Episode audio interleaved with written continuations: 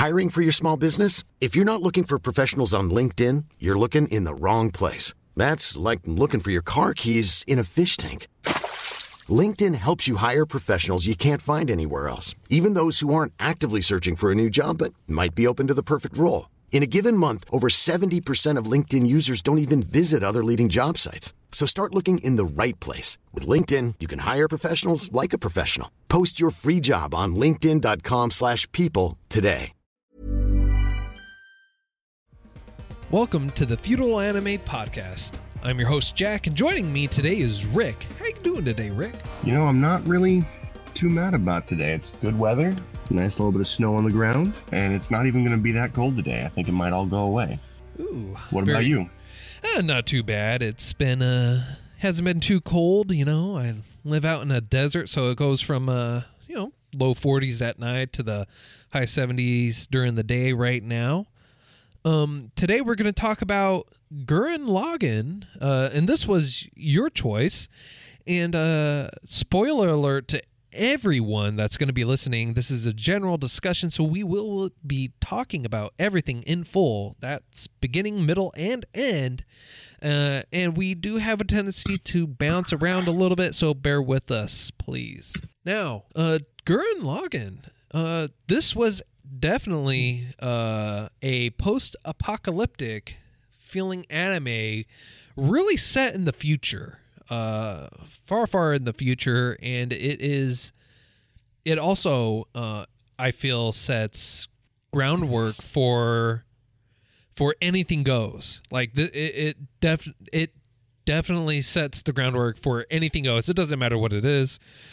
If we can imagine it, if we want to do it, it's basically fair game, which I'm I'm honestly happy with. You know, a lot of animes they tend to set themselves with real strict uh, guidelines and and they restrict the amount of things that they can do. But this one, like just just even in the beginning, they they're just like all out anything goes type thing. And uh, You know, I I did see that. I did notice that, and it to to your point, I agree. It does seem like it is a limitless opportunity type of universe.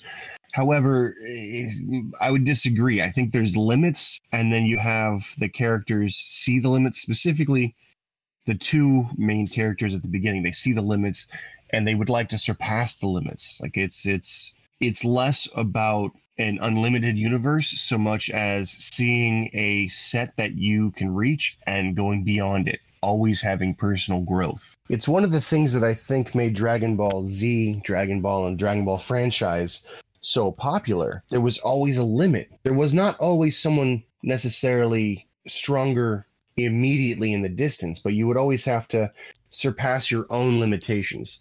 And that I think is what is so great about this anime. It transcends like the genre, in my opinion. It, it's just it's that good you could take this premise and throw any generic story at it and you would have in my opinion a fairly successful anime and i think that a lot of people have taken this this plot if you will um, and made successful anime out of it Hmm. any thoughts on that Uh, well, uh, I would I would disagree a little bit in the sense that uh, e- even Dragon Ball, uh, they they do have kind of a they do have their limitations. Whereas of this, while they do have some random limita- or limitations in that everyone can die or people can die, um, when it comes to other things it's it's they they don't set a limitation on on anything else really in that regard. And in in the fact that they even go for the strongest guy at the very end too you know and and are able to overtake him. But we'll get to that in a minute about the ending more so uh, to kind of give you all a little bit of a premise uh, simone and kamina uh, are two of the main characters in the very beginning, and, and you learn about them, and they're actually underground.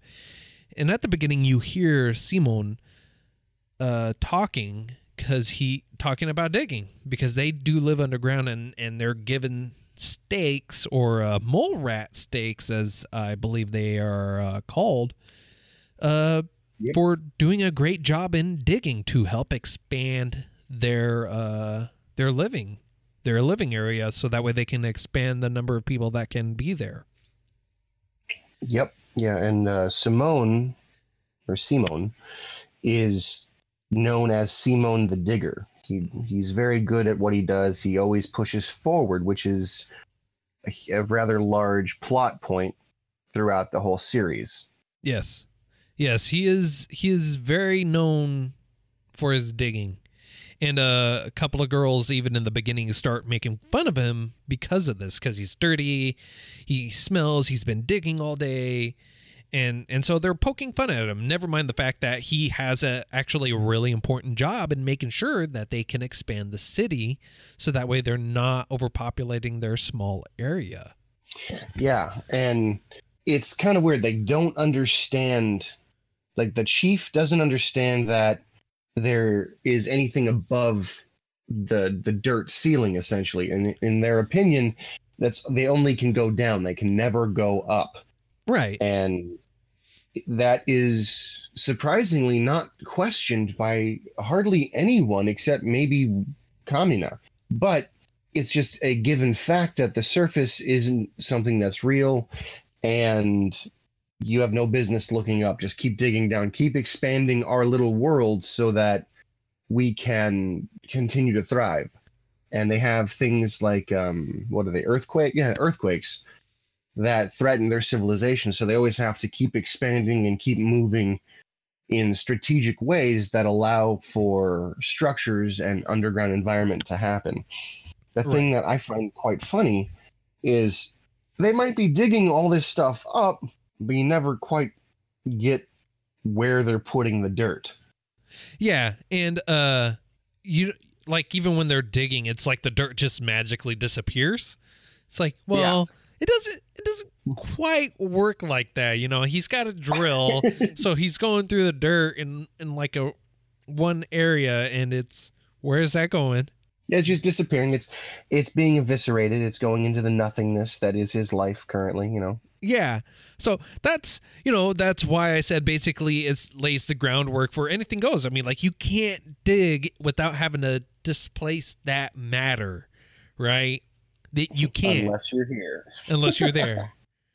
so uh, that's that's how it starts off, and then you know the the chief of the area uh, says, you know, tells them it's like you, there's nothing up there, and Kam- Kamina says he's been to the surface with his dad, and because he was scared, he came back down because he wasn't ready for it. And now he he has that driving force where he wants to go to the surface. He feels he's ready, and and so he convinces convinces uh, Simone to just like let's go up, let's dig up and and get out of here. And and so you see these uh, mole, giant mole rats, these beasts of of mole rats. They're riding on riding up and then they slam into each other up at the top and then they start building on top of each other while si- Simone has the drill ready to go and then they get knocked down.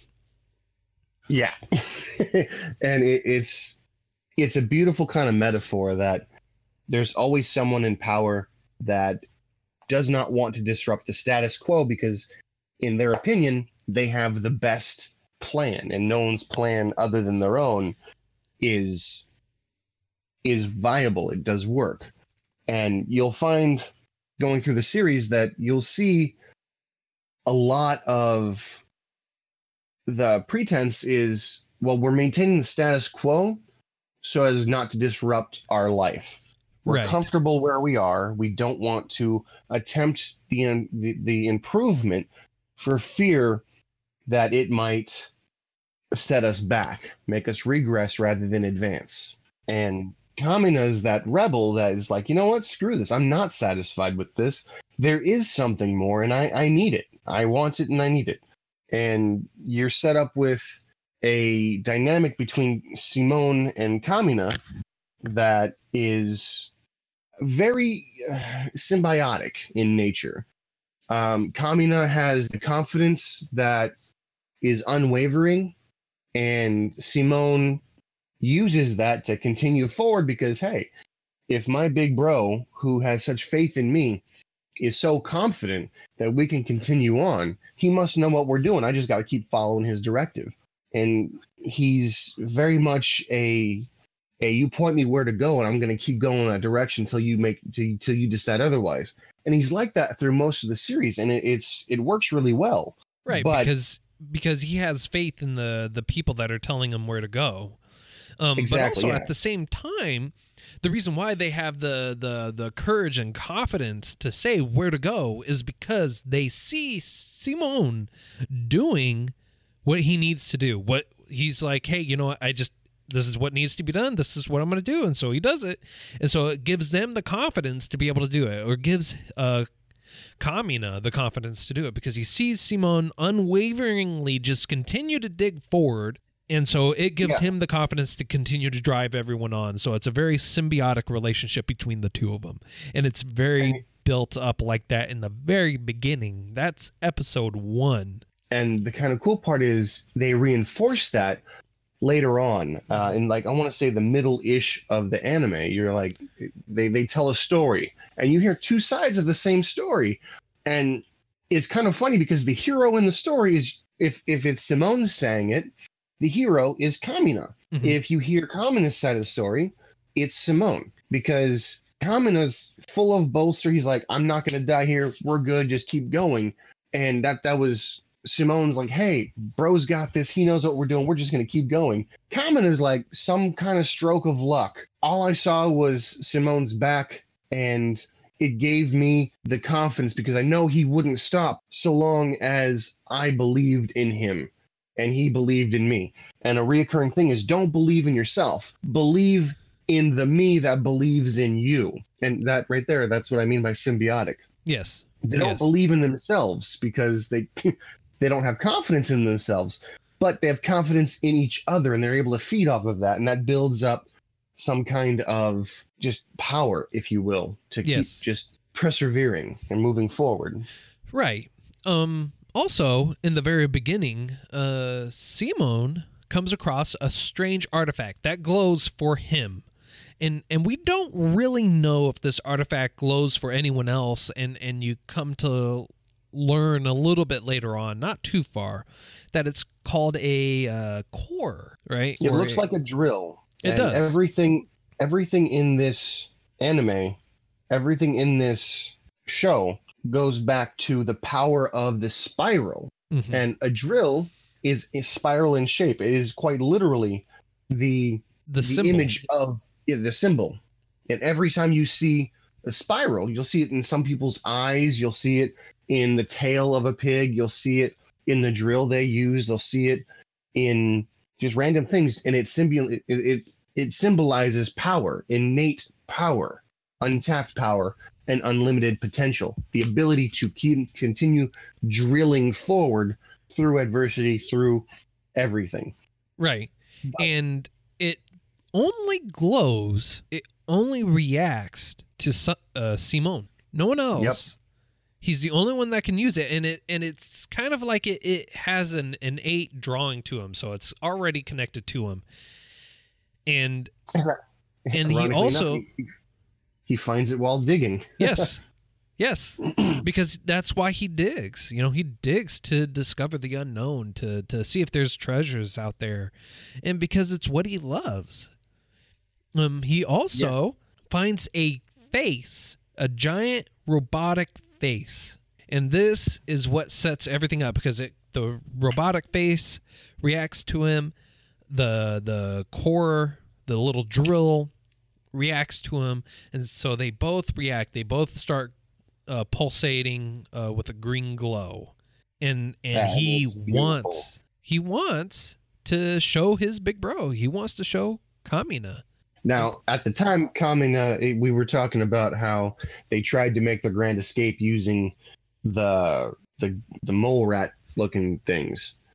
Um, well, when they were struck down by the chief, Kamina took all the responsibility, as you'll see that his very leader-esque tendencies are prone to do. He takes all the responsibility, he takes all of the punishment because that's what he does. That's his role in life to be the leader. And he is very strong in his belief that, you know what, I'm the leader. The buck stops with me.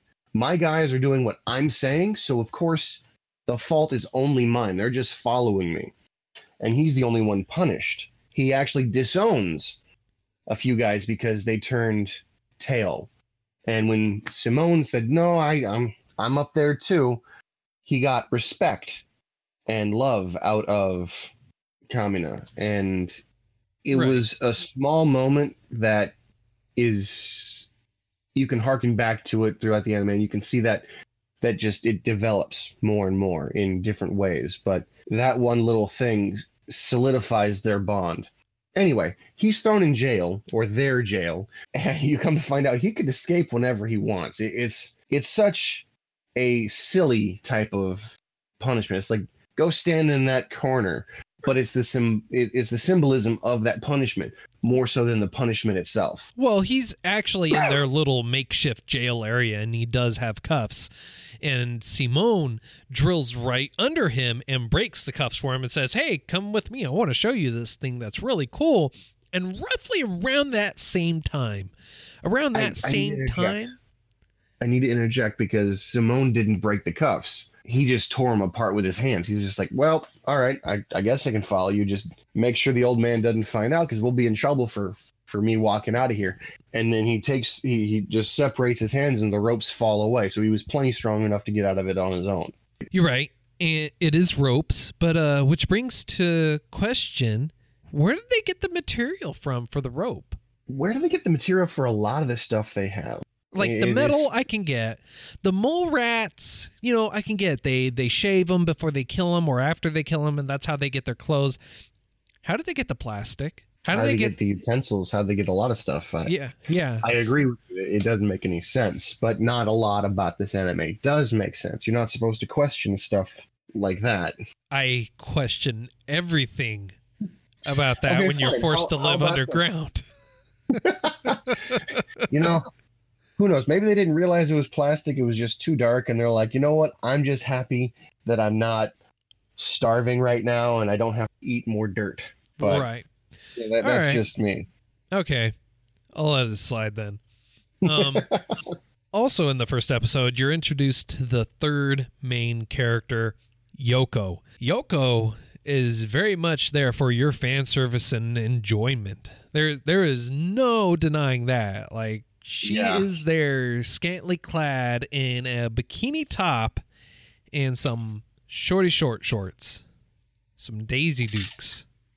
Yeah, and she has a rockin' body. Now that I will say is one of the high points of this whole anime. Not necessarily her body, but the graphics. You've got three style of female in this i- i- drawing styles, whereas you've got like 20, 30 different kinds of dudes from super fat to really old to just nonsensical. But you really only have the attractive woman the attractive lolly and then you have kids that's literally literally it um Eh, they have a couple other ones in there, uh, but they tend to change into these uh, creatures, uh, beastmen, a little bit later on. Uh, like from Fair. the uh, what's it called? From the episode where they go to uh, oh they go to say yeah no i know what you're talking about um i don't necessarily think they changed into beastmen so much as they were a cover for beastmen like the the dudes were so focused on the girls that they overlooked hey there's there's a hairy chick over here yeah, wearing like oh covering everything yeah. Fair enough. Fair enough. So um um you're in the beginning a lot goes on right in the very first episode. You're introduced to all three characters. You're given that all three of them have a very close relationship develop a very close relationship. At least simone and kamina develop a very close relationship and you have that foundation built on just in the very first episode. Um you can also tell immediately that yoko immediately starts thinking of simone as a younger brother and that's about it. That's all she really sees him as is is more like a younger brother type type of character. Yeah, and you you definitely see the the reverse is not true. He kind of sees her as wow, she's definitely a a new breed, so to speak. She doesn't think I'm dirty. She doesn't think I'm disgusting. She relies on me. So he kind of grows attached to her in a minor amount. And then you come to see that Kamina is the one that she's attracted to. Oh yeah, because And he's and very confident. He's you know he's very leader-esque. He doesn't show any fear. He he's a go-getter. He goes out. He does what he needs to do. In general, I mean, like she finds those qualities very attractive. Now we're jumping ahead a little bit, going back to their first encounter. You're introduced to Yoko when uh, earthquake happens and everyone's going crazy, and then the sky starts falling. Mhm. Quite Yeah. literally, the Yeah. surface that everyone was so sure didn't exist was opened up to them because this giant face, they call it, jumps down and starts wreaking havoc. And that's when Yoko jumps in with this badass gun and starts shooting this this thing that you later find out is something they refer to as a mecha. Gunman. Uh, oh, a mecha gunman. Sorry. No, not even mecha gunman. They just refer to it as gunman. Oh, my bad. I, I will concede that. That sounds appropriate. Um, but the things are just these giant robots that are killing people and they don't know why, they don't know what's going on. And then Simone was like, Hey, there's this face I want you guys to see. And this face thing turns out to be a very small version of these gunmen. And this small little face, I forget what they name it. They what they name it Gurren? Uh, I think they Was it named Gurren that no, they named it Lagann. Lagann. Yeah, And then okay, so they named it Lagann. I'm not quite sure what that represents or why. But again, Big Bro, who's who's Kamina, and henceforth Big Bro should be synonymous with Kamina because that's they don't always say his name. They always refer to him Big Bro said this, Big Bro said this, Big Bro wouldn't do this. That kind right, of thing. right. Simone says "big bro." Uh, Yoko always refers to him as Kamina along with everyone else. So the only person that actually ever calls him big bro consistently is Simone. Everyone else refers Okay. to him as Kamina. You have a point. You have a point. I just see the anime through Simone's eyes, which is why I was just thinking that, I guess. But either way, uh, in the first episode, you find out that this little Lagann is able to lug on, is able to fight with the best of them. He's extremely sturdy. He's extremely just everything you'd want, and he's powered by Simone. And Simone seems to be the only one that seems to be able to use him. And then episode two, three, four, five, he gets better and better. He maintains the fact that he is, to be perfect, to be perfectly honest, just a, an extremely whiny brat that is almost forced to do anything Yes, by by his big bro. I, I would bro. I would agree. Good. Yeah, no, I I agree completely. He but then again he he is a kid. Uh but uh let let's let's talk about like what goes on in these episodes too, you know? I mean like why I why again I I reiterate that you know, it sets groundwork for anything goes because, you know, when they fi- finally come across another one of the supporting characters, Viral, which is a beastman, you know, they they do something Yeah. outrageous. Like during the second battle, they do something completely outrageous because they fight him twice. But And then they take all- over. well, just in the second episode, they like no one ever thought to to, to hijack a gunman, and so Kamina just like he's like I'm gonna go take that, and he hops, kicks in, forces it open, and then gets in there, kicks the guy out, and he takes over the gunman. He he he actually takes it over. It's like, and everyone's like, I never thought to do that. Weird. Well, see, there, there's also growth that happens here too, because you find out that Kamina's father, who shoved him back in the in the ground and said, "Hey, you're not ready. You're still too scared. Come get me when you're ready. I'll be waiting." You come to find out that the dad didn't make it too far, and the dad's been dead for a very long time yeah. and it really affects him and messes with his mind and it it's exactly what he needed because it pushes him through his own evolutionary state. Whereas Simone, for some reason, maybe due to his perse- perseverance, mainly due to I don't know something unique about him specifically, he was able to work the small gunman almost instantly. Right. And and Kim, uh, um, Big Bro was not able to. Like he'd hop in and nothing worked. And then he was pushed to a mental breaking point where he surpassed his own limits. Well, and the reason why he was pushed past the mental point isn't because he saw his dad. It's because he saw a skull after he hit the screen and that resonated with him. He didn't even know that it was his dad until after he went to to go pick it up to bury it. And that point, that's when he realized that it was his dad. And it affected him uh, kind of, but not so much.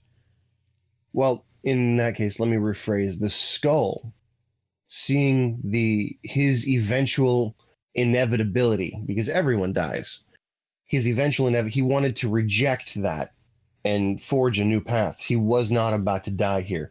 And that strain forced him to open up a, a type of power, fighting spirit, he calls it, never giving up, never surrendering, always pushing forward, something that Simone always did, mainly yeah. because of the faux confidence of somebody else. Yeah.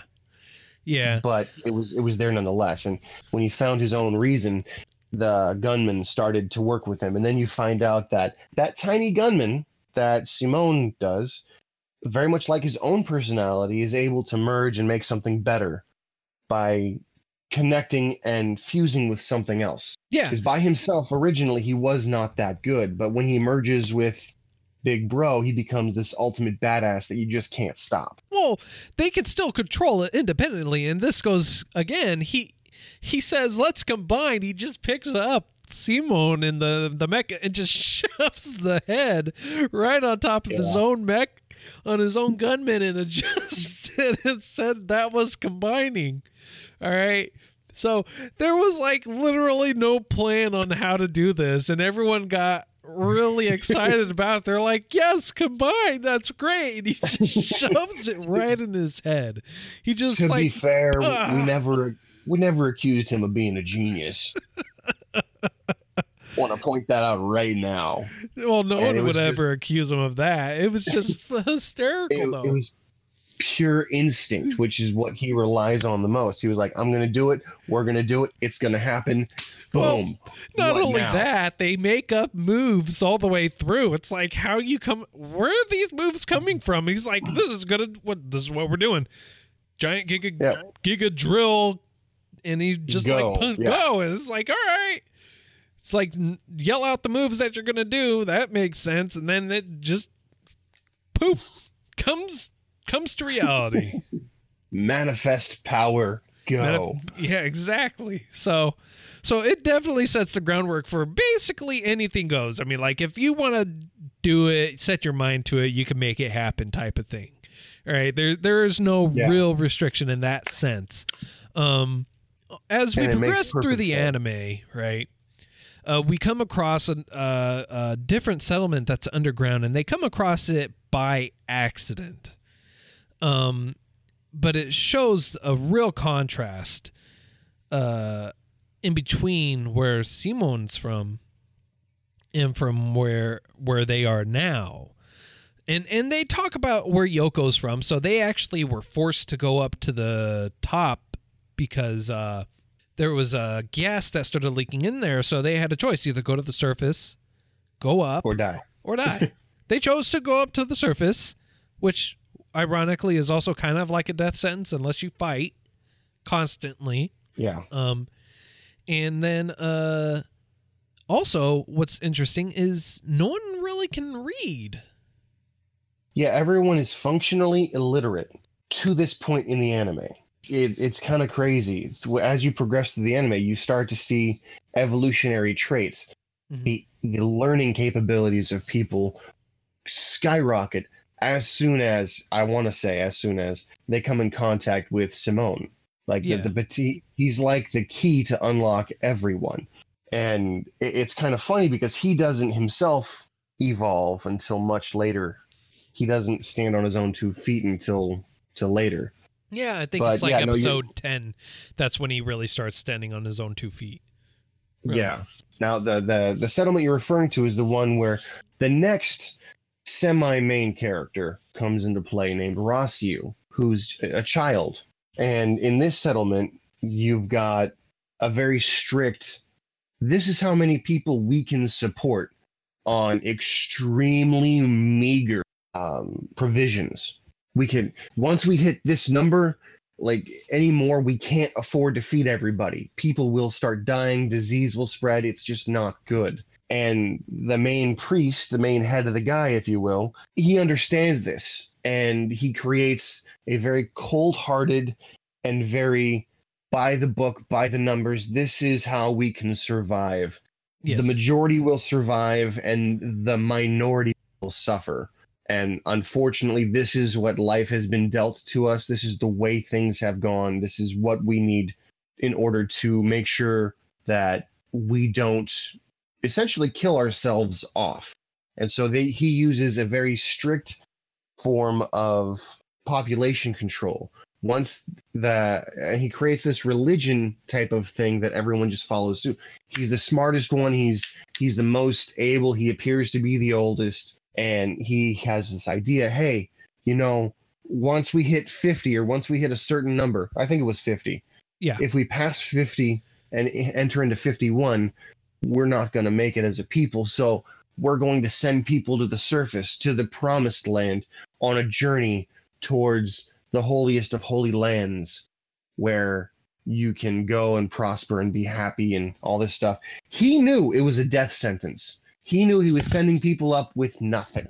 And he knew, but he still did it because the survival of the majority is worth the sacrifice of the minority.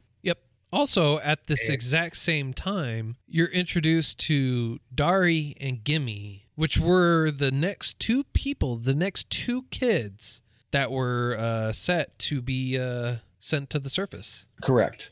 Now they were specific. They the the way that this thing was done is you all go in a group and you all get to pick sticks, and the two with the red sticks, or however many. Let's say you're only at fifty one. Well, only one person with a red stick would have to go to the surface. Well, if you if there are fifty two, then two people have to go to the surface. So they all pick red sticks, and it was a rigged lottery. The two children had lost their parents to some kind of disease or accident. So they were homeless and the community was taking care of them. So the leader, in his wisdom, if you'll call it that, decided that those two be missed the least. And if they send them to the surface, status quo shall remain and no one will grieve for them. And Rossiu found out that th- this is the truth. He found out that this is a problem and he decided that he was gonna join them. And his reasoning for it is he doesn't want these kids to go off alone. And the secret that the priest, the, the leader, is sending them off to die will be kept. And he'll also be freeing up a mouth. So the next person to be born doesn't mean somebody will be sacrificed. It's all around, it seems to be the best option for that moment Right. and Rossiu grows with everyone moving forward. Um, right. But you- he you- he also uh, main maintains and holds on to those core beliefs of what his father did too. At, at True. a fundamental level, his father Yeah. also, or the priest, also sends him with the book, and he and and he he Yeah, he tells him he's him like, I holy can't read this, and he he looks at his son and he laughs and he goes, I can't read it either, and so yeah, the- well, no, the, the way the way that's that's that's thing went up. He says, "Hey, here's this. Here's our most holy book. You can take this on your journeys. It, it'll it'll be a source of comfort for you." And the guy goes, "Well, father, I, can't read." And the father says, "You know what's kind of funny? Neither can I."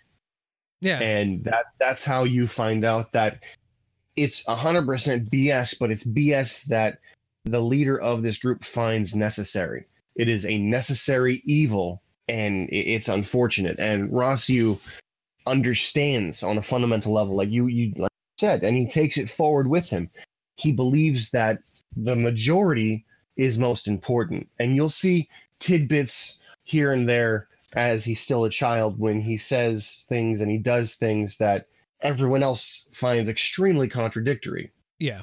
Oh, we're gonna sac- we're going to risk our nation for that one person of ours. We're gonna go get him. And he goes, "Are you sure?" And this is just a scenario. This is just one of the the few that they go on. He goes, "Are you sure we can do that?" And they're like, "Yeah, absolutely." And they go and they succeed, but they don't necessarily teach Rossiu that this is what you're supposed to do. So, and that becomes a huge factor later on. Huge. Yeah, yeah, it does. It does become a very big factor, and it also brings to question like how many total settlements are there underground, like in all. You know, I I don't personally know. Do you have any like even number they threw out? Because I know there was They there was threw more than out. fifteen. Yeah, no, they threw out towards towards way towards the end. We're talking about like late teens, early twenties in the episodes. Uh, they throw out a total number of thirty six large settlements, uh, is what they find out. But how how many there actually are is another question entirely because we don't know if that's including all the tinier ones that were like where he came from. You know, where where you had like a maximum of fifty people and that can Yeah. be sustained. So we don't and know. while you and at this point while you have your main characters you have your main protagonists you also and we haven't really discussed this part too much you have you're introduced to your main villains and the the beastmen so to speak appear to be wild and rampant at the beginning and they only attack in the morning and they don't attack at night for some weird reason and then um, in the episode where they combine the Simon and um, his big bro combine, um, they're facing a different breed, if you will. Um, if you were to classify them as levels, you'd have your grunts doing all the regular attacking, and now the captain comes through and he's like, "Yo, I'm Mr. Big Dick on campus. What you got?" And you find out that not only is this going to be a main character, a reoccurring main character, main bad guy, he's also got a very strict sense of what's right and what's wrong to almost as fervent and as stringent as Rossiu does. Because there are times in the anime where he could kill them outright but he's like you know what? I would that would bring me no honor yeah, he refers to them as naked monkeys and Yeah. there's a point when he actually comes up on them and they're they're they're legitimately naked yeah, there's no there's no honor in killing a naked monkey who's actually naked. Go get ready before we fight. I'm going to show you how much better I am than you because I am superior in every way. So you do your preparations and then come to me. And he is soundly defeated almost every time and and more to the point how how much he actually brings to the table or affects the series. The reason that Gurren which is um, Big Bro's mecha, and Lagann, which is Simon's mecha or gun gunman. I apologize. Um, combined is because they see this big bad villain has two faces, and Big Bro's like, "Hey, that's not fair. We need two faces too. Let's combine." And then that's when he makes the two faces, and that's when they steal the helmet from the the big bad beastman, the the captain, if you will right. and that becomes a reoccurring hey i want my helmet back you took something from me i want it back you're mine But also, you have to understand that there's more characters going on here uh, than just that, because the the main protagonist, the main villain out of all this, at least for the first half, is uh, a character called, uh, referred to as the Spiral King, and um, the same character you're talking about, Viral, uh, has an audience with the king. And he he asks like why why are these humans even here? Why are these these creatures even around? He also asks about the beastmen as well at the same time. And again this ha- takes place around halfway through the through the anime. And the spiral king actually Yeah. tells Viral why they have to go to sleep every night. And th- and you find this out and and what the reason is is because if they don't go to sleep every night their cells, their bodies will literally break down. Like they will Yeah, they not be able to con- continue They were forward. created as Im- imperfect beings on purpose. Right. Right. And you find out later it's because of the double helix and it's their DNA essentially. Right. But I, I do you remember at what point in the anime that we're actually introduced to a bad guy named the Spiral King? I do not. So I actually do remember, and I was I'm sorry I was wrong on the the naming. You had your grunts and then your your semi sort of big boss who was I guess an assassin. Um what was his name again? I forget. Um. Yeah, that, I don't know why I can't remember that one. Anyway, Viral's boss was a captain. So you hear about him and there the the story goes, "Hey, we got to go to this captain and stop him from keeping throwing all these gunmen at us so that we can stay safe." And then in that big fight, you see this gigantic gunman and you just go, "Oh, he to give you an idea how big this gunman is. A person hops in a gunman and he stands roughly like 40-ish feet tall right 40 50 something like that that's the average height going off of the fact that you're assuming each person's roughly like 5 10 6 something like that 5 10 6 foot Right. that's the average okay so you got these gigantic metal gunmen well this big base this mobile base that we're talking about is throwing them like baseballs the hand of this thing is able to encompass the 40 or 50 foot gunman in the hand like a baseball and chucking them in a general direction Yeah. to keep everybody silenced. And you find out later that there's even bigger people behind them. That, that this is not a an isolated event. Now, oh, you know, it just occurs to me there are originally, if you do the math, there's four generals. So I apologize. They're not they're not fighting a, a captain. It's a general. They're fighting in this big ship, and the general is saying, "Hey, you're not going to take my my gunman because the Spiral King himself has gifted me with this." And that was the first moment you even hear about the Spiral King, and that's the first inkling of, "Oh, we're going to need to fight something way bigger, way badder than this guy." Yes. And this was a very memorable fight, in my opinion, and I think in anybody, because this is the first major death of the series. The one that just makes you go, there's no way. No. There's, there's I Yeah. remember watching it and just being hurt. That doesn't typically happen from cartoons, from anime. Well, unless you Um, uh, develop a symbiotic relationship with that anime and it speaks to you on a fundamental level. Um, but yeah, no, Kamina Yeah. dies in this episode. It's uh, episode eight.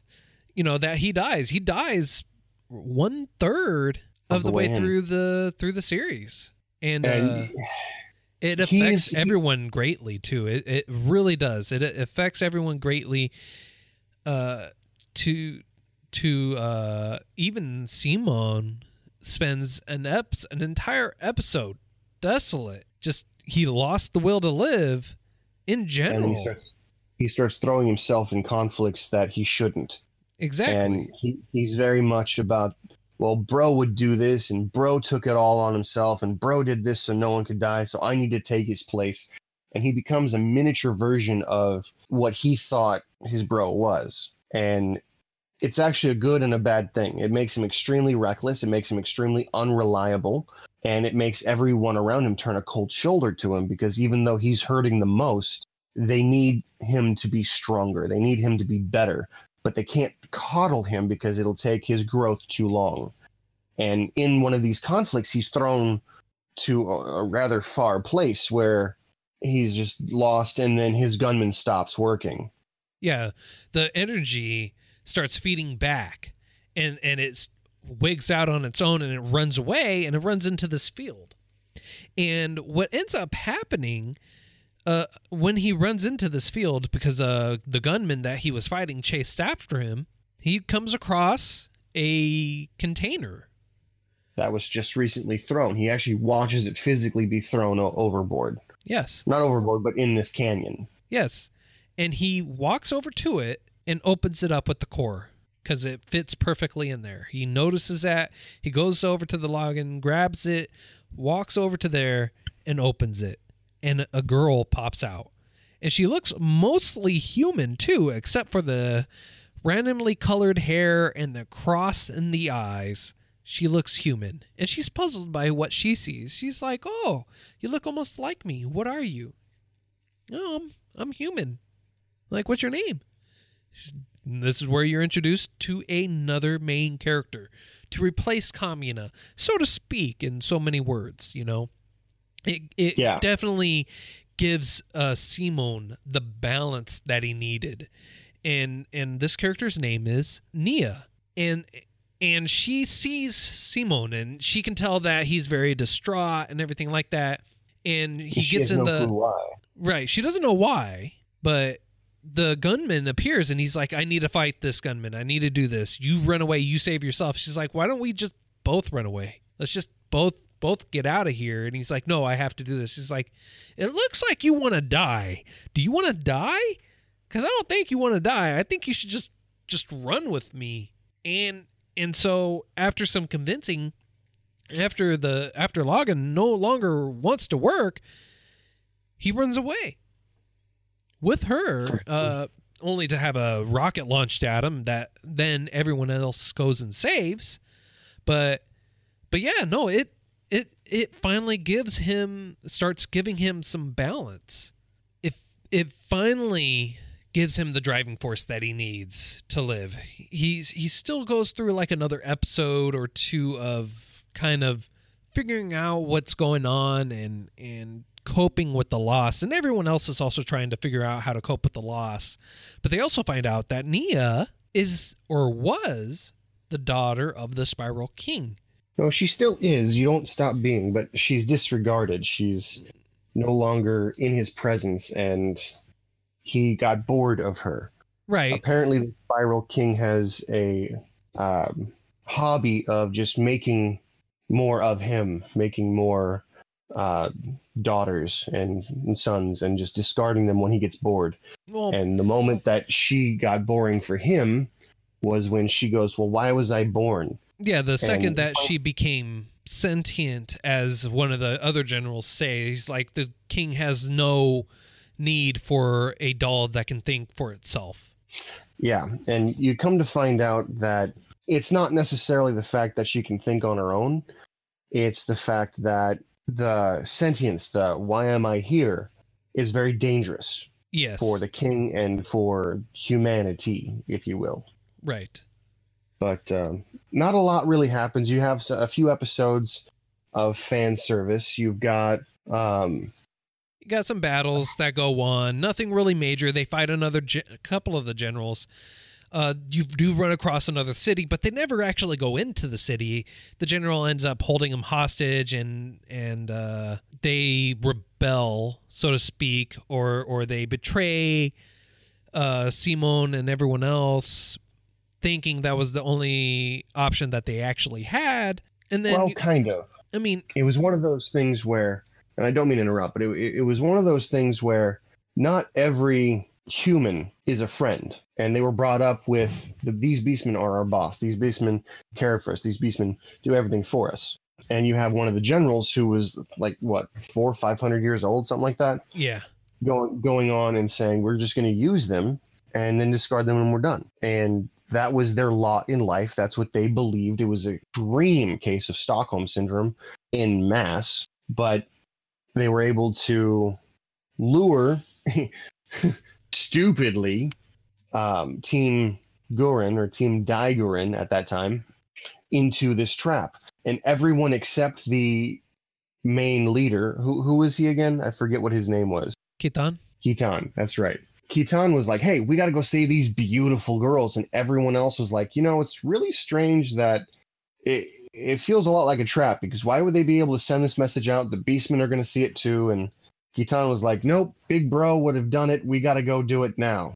Yep. And so they go and they get into a trap, and you find out that the princess is wanted essentially by this main general and that's when it triggers Simon back to action like hey I love this this person I need to save her Hmm. she's the only one that's been sticking by me Actually, and that's when uh, you you it gets triggered more so um not at that point but at an earlier point with uh with the scorpion general the female scorpion general when she's about to kill nia that's when he really starts coming back that's when he really when it really clicks for him is yes, you you are correct. I apologize. i did skip over that, but I was more referring to the point when Lagann starts to react to him again and starts coming to him when they're all in prison and in jail. That's when the second story of the the digger comes out yes where everyone was like, "We got to get out. We got to stop digging. We got to," and everyone decides to stop because they see it as being futile, and Simon doesn't. He never stops. He's digging with his little drill, the, the the little key that he has. He's digging with that, trying to get out because he's been set with a task. It's time to go. He has to get out, and that's when everyone starts to believe in him again and that's when he starts to believe in himself again that's when he feels back to where he was Yeah, and and- then and that's also when uh, the other story was revealed because he rem recalls it. And Yoko also recalls uh, Kamina talking about seeing Simon dig, and that's when she finally believes in him too. She's like, I finally understand why. She just sees his back. He's sitting there, he's digging, and that's all he's doing. He's just doing what he needs to do to to move on. It's like, let's go. and that's when she recalls the story that Kamina was like you know I, I felt hopeless but I saw his back and I saw him continue moving and I I didn't want to betray the trust that he put in me so I told him to keep going and I told him to push on and that's when you you are right. That's when you saw the second story where everything comes together. They they didn't believe in themselves. They believed in in the person that the other person saw. And that's why it became believe in the person that believes in in you. So believe in me believing in you. You don't have to believe in yourself but trust that i know you can do it. If you trust me you'll do it because i trust that you can do it that kind of thing. And it was a very confusing dynamic and it kind of got silly after a little bit but it, it started to work and the change of events that happened was at the very end right before he died his last words were don't believe in the me that believes in you. Believe in the you that believes in you. And you know i was thinking that as confusing as it was it it honestly i think it deserves a lot longer than than what we've been given it um as far as timeline go, timeline goes. What do you think? Uh, I would have to agree. I definitely would have to agree. Um, there's just so much that goes on in this episode. There's a lot of things that we're passing over, glazing over, not even touching on. That I feel like uh, we're not going to be able to get it done in this just this one episode. So we're. It looks like we may have to break it up. i definitely agree because what we got for the next one if that's what we're doing i think we are um you have the whole political spectrum that could easily be another another 45 minutes hour Yeah. so let's Um, let's leave it for uh, a little anticipation for that Yeah. Um next week, uh we're gonna be going over the final fight. We're gonna be going over what happens in the future as well as the ending, hopefully, if we uh if things don't get drug on too long, but uh with everything that happens here, that is a possibility. So uh yeah, I think that's all the time that we have for today. Um, please join us next week. You can reach us at feudal anime podcast at gmail.com. Please reach out to us, questions, comments, concerns, and uh, feedback, of course, is always welcome. And I hope you have a nice day. later man